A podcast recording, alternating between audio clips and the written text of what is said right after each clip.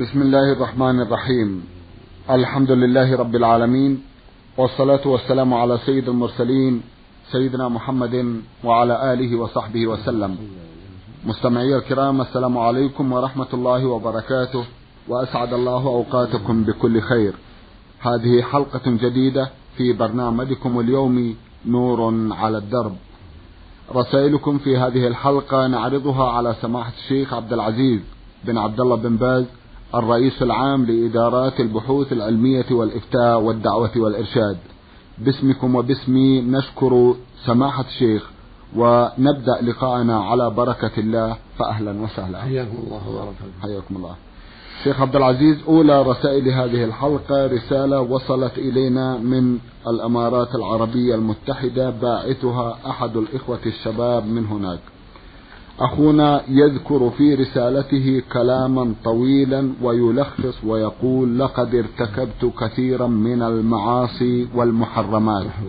والآن أشعر بالذنب والواقع سماحة الشيخ أنه يسمي الأشياء التي أخطأ فيها.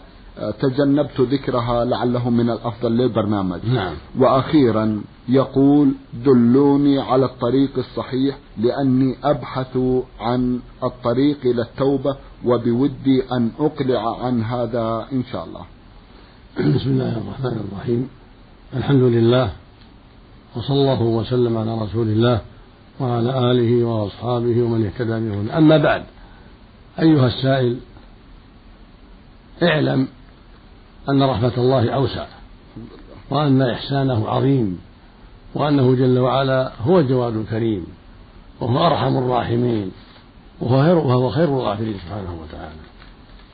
وأعلم أيضا أن الإقدام على المعاصي شر عظيم وفساد كبير وسبب لغضب الله. ولكن متى تاب العبد إلى ربه توبة صادقة؟ تاب الله عليه. فقد سئل النبي صلى الله عليه وسلم مرات كثيرة عن الرجل يأتي كذا ويأتي كذا ويأتي كذا من الهنات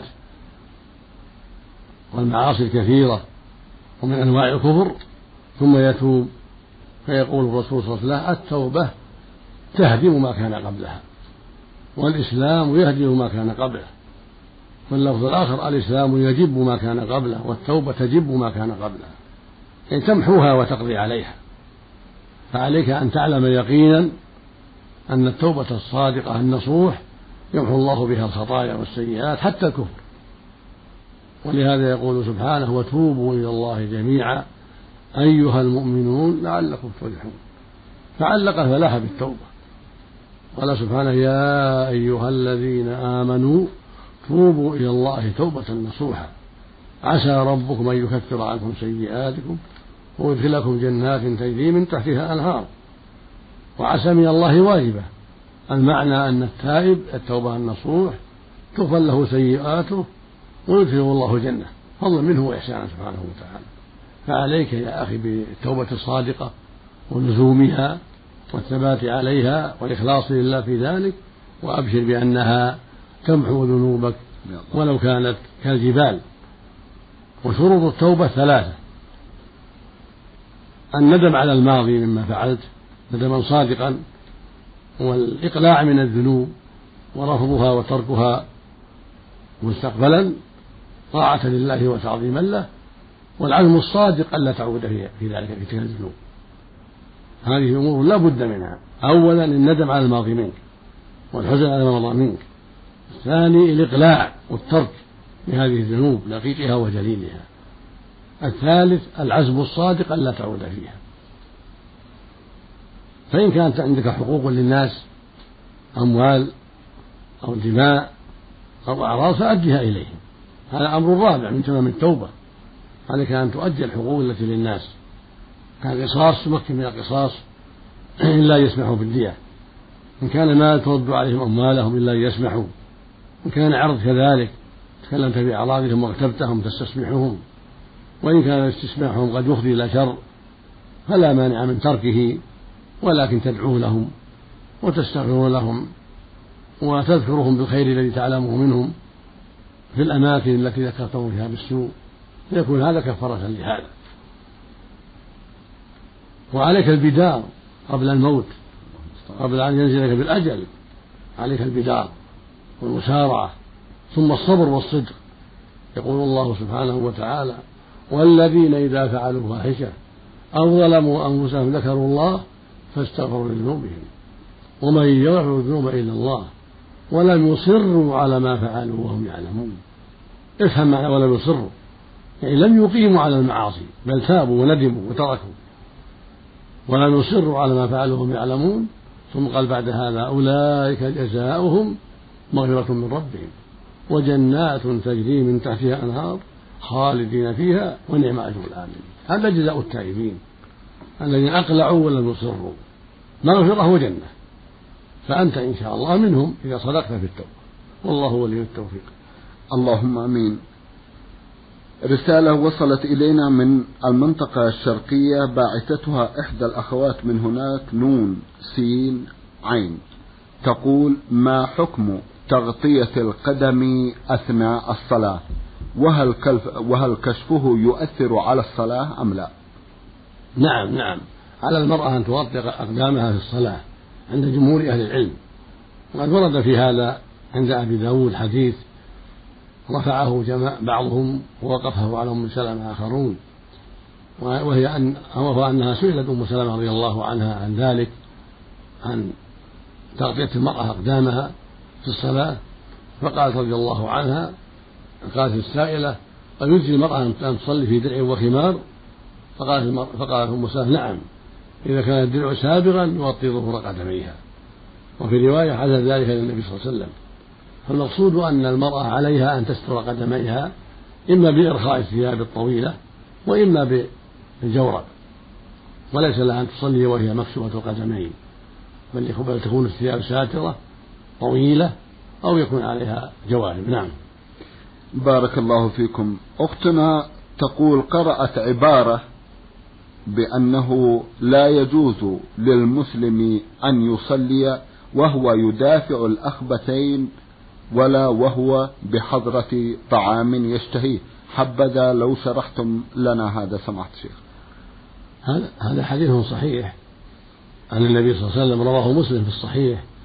عن عائشة رضي الله عنها عن النبي صلى الله عليه وسلم قال لا صلاة بحضرة الطعام ولا وهو يدافعه الأخبثان فالمسلم إذا حضر الطعام ينبغي له يبدأ بالطعام حتى لا تشوش في صلاته فيبدأ بالطعام حتى يتفرغ للصلاة وحتى يصليها بقلب حاضر وبخشوع. هذا من تعظيم الصلاة. وفي اللفظ الآخر إذا حضر العشاء والعشاء فابدأوا بالعشاء لأنه إذا بدأ به استراح قلبه واستراحت نفسه وأقبل على صلاته بخشوع. وهكذا إذا كان يدافع الأخبثين البول والغائط ولا يستطيع الصبر فإنه لا يصلي في هذه الحالة وإن كان فيها قطعها وذهب يقضي حاجته ولو فاتته الجماعة ثم يصلي ولو وحده. ولا يصلي وهو يدافعها يدافعهما عن شدة. أما إذا كان تأثيرهما خفيفا لا يسبب شيئا من المشاكل فلا بأس. أما إذا كان يحتاج إلى مدافعة لأنه يتعبه فإنه يقطعها إن كان فيها وإن كان يدخل فيها فيها لا يدخل بل يذهب ويقضي حاجته. ثم يأتي للصلاة فإن أدرك الجماعة صلى معهم وإن فاتته صلى وحده أو صلى مع, مع من تيسر ممن فاتته الصلاة مثله. نعم.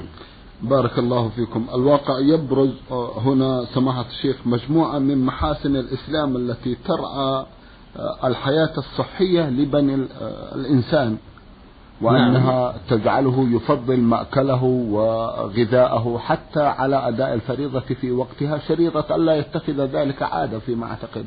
هذا فيه مصالح. نعم. فيما أشرت فيه مصالح. المصلحة الأولى وهي العظمى تعظيم الصلاة. حتى لا يدخل فيها مشغول البال. طيب. غير خاشع وغير مطمئن. وغير مقبل عليها بقلبه فإن من يتذكر الطعام الحاضر بين يديه وهو محتاج إليه ويشتهيه سيشغل به ويستثقل تمام الصلاة. فلا يؤديها كما ينبغي بالخشوع والإقبال وحضور القلب. والأمر الثاني إذا كان يدافع الأخبثين فإنه سوف يؤديها بتملل وتثاقل ويحرص على إنهائها ليقضي حاجته. وأمر آخر وهو أنه قد يضره ذلك. قد يضره مدافعة الأخبثين ويسبب عليه أمراضا ومشاكل. فمن رحمة الله أن شرع له أن يبدأ بالتخلص منهما وأن شرع له أن يبدأ بالطعام الحاضر حتى لا تعلق نفسه به فلا يكمل يكمل صلاته كما ينبغي. نعم. الله بارك الله فيكم. أختنا لها سؤال مطول في نهاية رسالتها ملخصه أنها كثيرة الوسوسة في الصلاة. بما تنصحونها شيخ. الواجب عليك أن تتقي الله أن تتقي الله سبحانه وتعالى وأن تحذري طاعة عدو الله الشيطان فإنه عدو مبين. كما قال الله سبحانه إن الشيطان لكم عدو فاتخذوه عدوا. إنما يدعو حزبه ليكونوا من أصحاب السعير. ونزل الله بها سورة مستقلة وهي قوله سبحانه قل أعوذ برب الناس ملك الناس إله الناس من شر الوسواس الخناس وهو الشيطان. فالواجب عليك أن تحاربيه وأن تحذري مكائده ووساوسه وأن لا تليني له فإن الإنسان متى لأن لعدو الله طمع فيه وأشغله في وضوئه وصلاته وسائر أحواله. ولكن عليك بالرفض لوساوسه.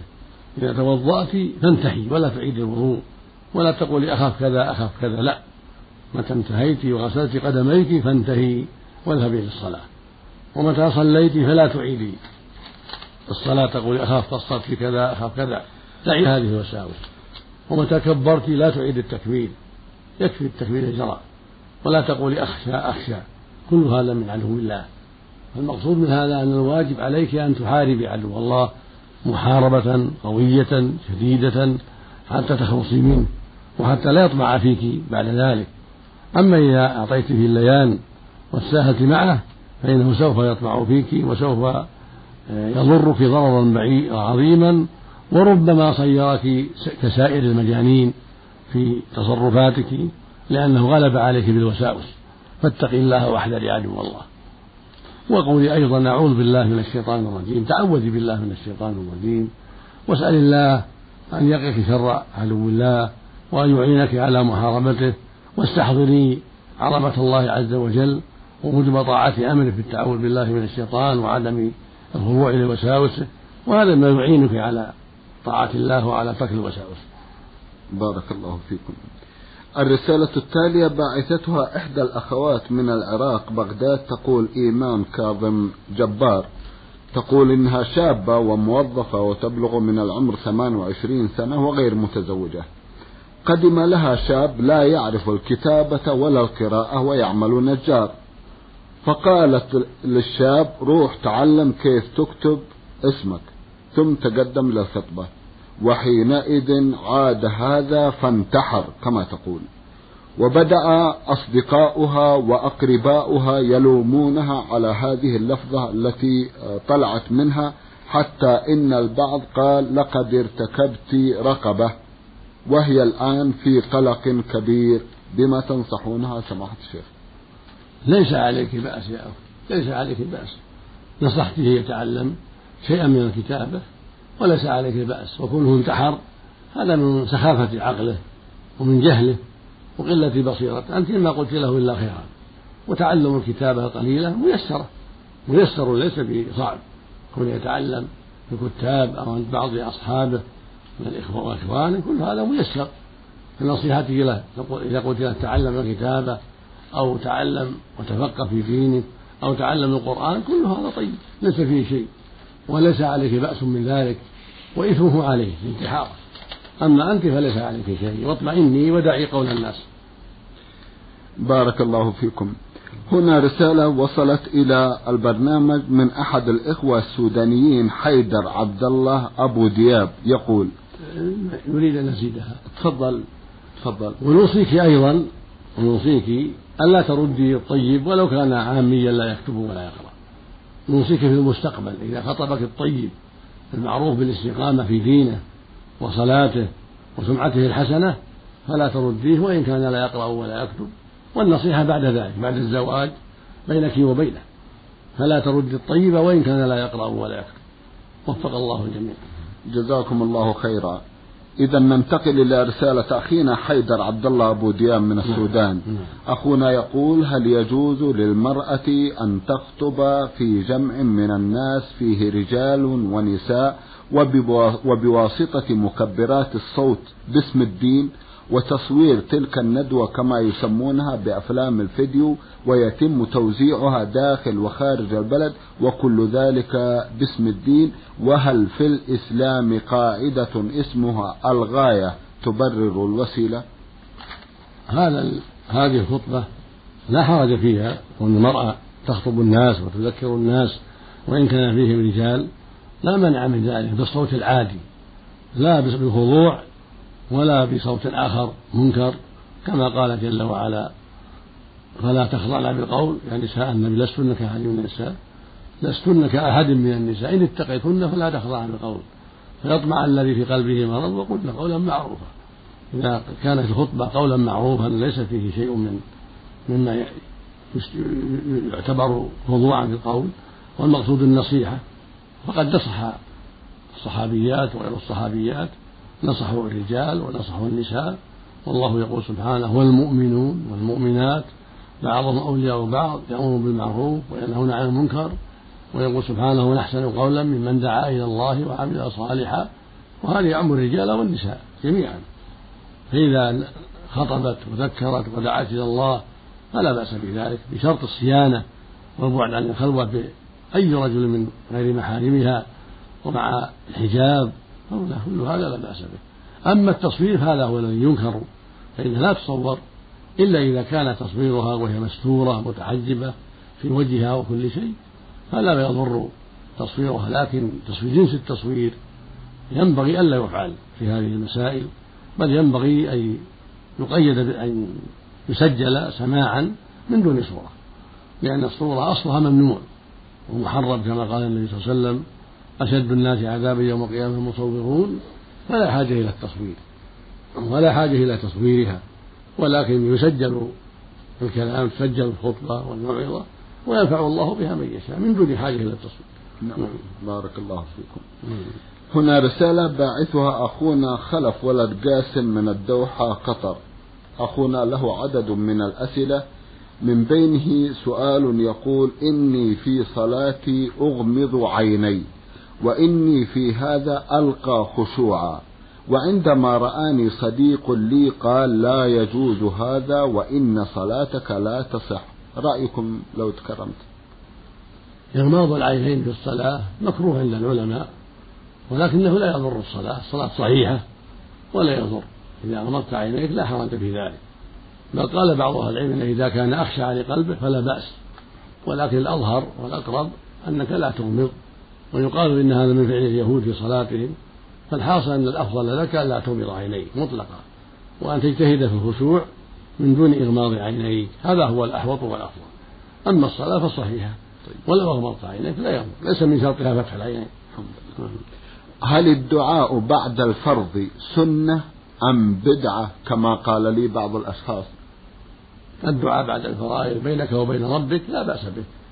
وقد دعا النبي صلى الله عليه وسلم فلا بأس إذا دعوت بعد الفريضة بعد الذكر الشرعي فلا بأس أن تدعو. والدعاء في آخر الصلاة قبل السلام أفضل وأكمل وأحرى بالإجابة.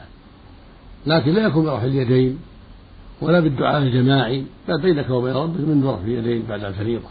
لأن هذا لم يقال عن النبي صلى الله عليه وسلم أنه رفع يديه بعد الفريضة ولا أن الصحابة رفعوا أيديهم ولا رفعوا جميعا رفعا جماعيا. ولا دعوا دعوة جماعية لا. ولكن سيدعو بينه وبين نفسه وبين ربه بعد فراغه من الذكر لا بأس بذلك ولا حرج. في الفريضة والنافلة جميعا. بارك الله فيكم عندي أخت هوايتها الرسم وبعد إكمالها دراستها في الثانوية والتحقت بالجامعة نمت هذه الهواية واستمرت معها. وكانت ترسم الأشياء على حقيقتها أو مطابقة لها إلى حد كبير. وعندما نصحتها بترك هذا الشيء وذكرتها بأحاديث الرسول صلى الله عليه وسلم في هذا تقول إنها هوايتي ولا أستطيع التخلي عنها. ومع ذلك فهي شابة خلوقة متمسكة بأوامر دينها. فأرجو منكم أن تشرحوا في هذا شرحا وافيا لعل الله يدلها إلى الطريق الصحيح. الواجب على كل مسلم ومسلمة أن يتحرى أوامر الله وأن يطيع أمره وأمر رسوله عليه الصلاة والسلام وأن لا يحتج على هذا بالهواية. فطاعة الله ورسوله مقدمة على الهواية. فلو كانت هوايته الشرك يشرك لأن هوايته الشرك. أو كانت هوايته شرب المسكرات هل يشرب يشرب المسكرات؟ أو كانت هوايته ترك الصلاة والنوم عنها هل يترك الصلاة؟ كل هذا غلط. الواجب تحكيم الشريعة في كل شيء في الهوايات وغير الهوايات والآراء. فإذا كانت هوايتها التصوير فتصور الشجر والجبل والسيارة وما لا روح له. أما تصوير ذوات الأرواح فلا. وعليها أن تدع هوايتها من أجل طاعة الله ورسوله. ولو كانت تزني. وتقول هواية الزنا هل لها رخصة في ذلك لأجل الهواية؟ عليها أن تدع الزنا طاعة لله ورسوله. أو كانت تشرب المسكر أو التدخين كانت تفعل ذلك وتستمر عليه؟ لا. عليها أن تدع ذلك وأن تترك هذه الهواية طاعة لله ولرسوله وهكذا لو كانت هوايتها ترك الصلاة فعليها أن تدع هذه الهواية وأن تتوب إلى الله وأن تبادر بالصلاة في أوقاتها وتدع هذه الهواية الخبيثة. وهكذا بقية الهوايات التي تخالف شرع الله. يجب أن تترك طاعة لله ورسوله وأن يلتزم المؤمن والمؤمنة بأمر الله ورسوله. نعم. بارك الله فيكم. هنا رسالة وصلت إلينا من جمع من الأخوات ميمونة وأفنان وآسيا من الوشم وشيجر. يقولون إن لدينا خادمة كافرة فهل لنا أن نأكل مما تصنع وأن نشرب مما تصنع؟ وهل لوالدنا البقاء معها وأن يأكل ويشرب مما تصنع أيضا؟ أفيدونا في مثل هذا لو تكرمتم. الأكل مما صنعت والأكل مما قدمت لكم لا لا حرج فيه. إذا كانت لا تذبح وإنما تطبخ وتقدم الطعام لا حرج في ذلك. أما الذبح فيتولاه المسلم إلا أن تكون كتابية يعني نصرانية فذبيحتها صحيحة. إذا ذكرت اسم الله عليها ولم تعمد تركها هذا لا يضر ولو ذبحت أيضا. لكن لا يجوز لكم بقاؤها عندكم. يجب إبعادها لأن الرسول صلى الله عليه وسلم أوصى بإخراج الكفرة من هذه الجزيرة وأمر بإخراج اليهود والنصارى من هذه الجزيرة فالواجب عليكم إخراجها وردها إلى أهلها. واستبدالها بمسلمة إلا أن يهديها الله على أيديكم فتسلم فالحمد لله. أما أبوه أبوك أيها السائلة فليس له أن يختلي بها بل يحرم عليه ذلك وهو مثلكم في أكل طعامها ونحو ذلك. لكن ليس له الخلوة بها ولا النظر إلى محاسنها بل يجب عليه غض البصر فيما قد يبدو له منها وعليه ألا يخلو بها كغيرها من الأجنبيات. وهكذا أخوك وهكذا عمك كلهم عليهم الحذر من النظر إليها أو الخلوة بها. وعليكم جميعا أن تتقوا الله وأن تبعدوها إلى بلادها وأن تستبدلوها إذا احتجتم بغيرها من المسلمات. إلا أن يهديها الله بأسبابكم إلى الإسلام فالحمد لله. نعم. بارك الله فيكم. هذه رسالة من إحدى الأخوات المغربيات مقيمة في خميس مشيط كما يبدو من رسالتها. أختنا تفصل في موضوع زوجة أبيها بعد وفاة أمها وتقول إنها لاحظت عليها عدة أخطاء متكررة ونبهت والدها ولم يلتفت إلى ما قالت بل أجابها بأن تغادر البيت إن لم يناسبها الوضع وفعلا قامت بمغادرة المنزل نتيجة ما رأت من عمتها هذه. والآن تطلب نصيحة لوالدها ولعمتها في نفس الوقت ولها هي كيف تتصرف؟ سماحة الشيخ. أما زوجة أبيها المذكورة فعليها أن تتقي الله إذا كانت تتعاطى ما حرم الله. عليها أن تتقي الله سواء كان ذلك زنا أو شرب مسكر أو خيانة لزوجها في ماله أو غير ذلك. عليها أن تتقي الله فيما انتقدته عليها البنت من أي معصية. عليها أن تتقي الله وأن لا تصر على المعصية وعلى الزوج الذي هو أبو البنت أن يتقي الله أيضا وأن يلاحظ الزوجة وأن يحذرها مما حرم الله وأن يراقبها حتى لا تكون تجر عليه شرا كثيرا. فعليه أن يتقي الله في ذلك حتى يحاسبها وينظر في أمرها. وعلى المرأة أن تتقي الله في ترك المعاصي. وعلى البنت أن تتقي الله والسائلة عليها أن تتقي الله وأن تحفظ لسانها. ولا تنقل الفاحشة وتفشيها بل عليها أن تكتم ذلك وأن تنصح زوجة أبيها ولو طالت المدة ولو كثر النصح عليها ألا تيأس وعليها أن تستمر في النصيحة لعل الله يهديها بها. وأما ما جرى من المرأة مع أبيها فهذا الله جل وعلا يتولى حسابها إذا كان الزوج لم يعرف حالها. وأنت قد تكونين متهمة فيها لأنها جارة أمك. نعم. فلهذا لا يصدقك أبوك من أجل تهمته لك بأنك تبغضينها من أجل أنها ضرة أمك. فالحاصل أنك لا تلومين الوالد في كونه لا يصدقك لأنه قد يتهمك. ولكن أنت اتق الله واتركي إشاعة الفاحشة وإشاعة المنكر واستمري في النصيحة مع أبيك ومع زوجة أبيك. وإذا كان أحد يعلم ذلك فأشري عليه أن ينصحها وأن يساعدك في نصيحتها إذا كان عنده علم من ذلك. وهذا هو الذي يلزمك وقد أبرأت ذمتك. والحمد لله. نعم. جزاكم الله خيرا. رسالة وصلت إلينا من جيزان وباعثها أحد الإخوة من هناك يقول ألف نون حاء مستشفى الملك فهد. تزوجت منذ ست سنوات تقريبا بابنة خالي. ورزقت منها ثلاثة أطفال. وقبل فترة وجيزة فوجئت بأمي قائلة أشك أنني رضعت زوجتك يا ولدي. وللتأكد من ذلك سألت, سألت والدي البنت ولكنهما قال لم نشاهدها على الإطلاق وهي ترضع ابنتنا. والسؤال هو ما حكم مدى استمراري مع زوجتي مع وجود هذا الشك؟ وما الحكم إذا قالت أمي إنها رضعت زوجتي ولكنها لم تعرف عدد الرضعات؟ ثم ما الحكم إذا تأكدت من الرضاعة وعدد الرضعات فيما بعد؟ أفيدونا عن ذلك ولكم تحياتي. أما أولا فإن الشك لا يؤثر على نكاحك ولا بأس أن تستمتع بزوجتك. ما دامت الوالدة ليس عندها ضبط للرضاع. وليست تعلم عدد الرضعات وإنما هو شك. فالشك لا يحل لا يحرم الحلال. بل عليك أن تبقى مع زوجتك وأن تستمر في معاشرتها ولا يضرك هذا الشك من الوالدة.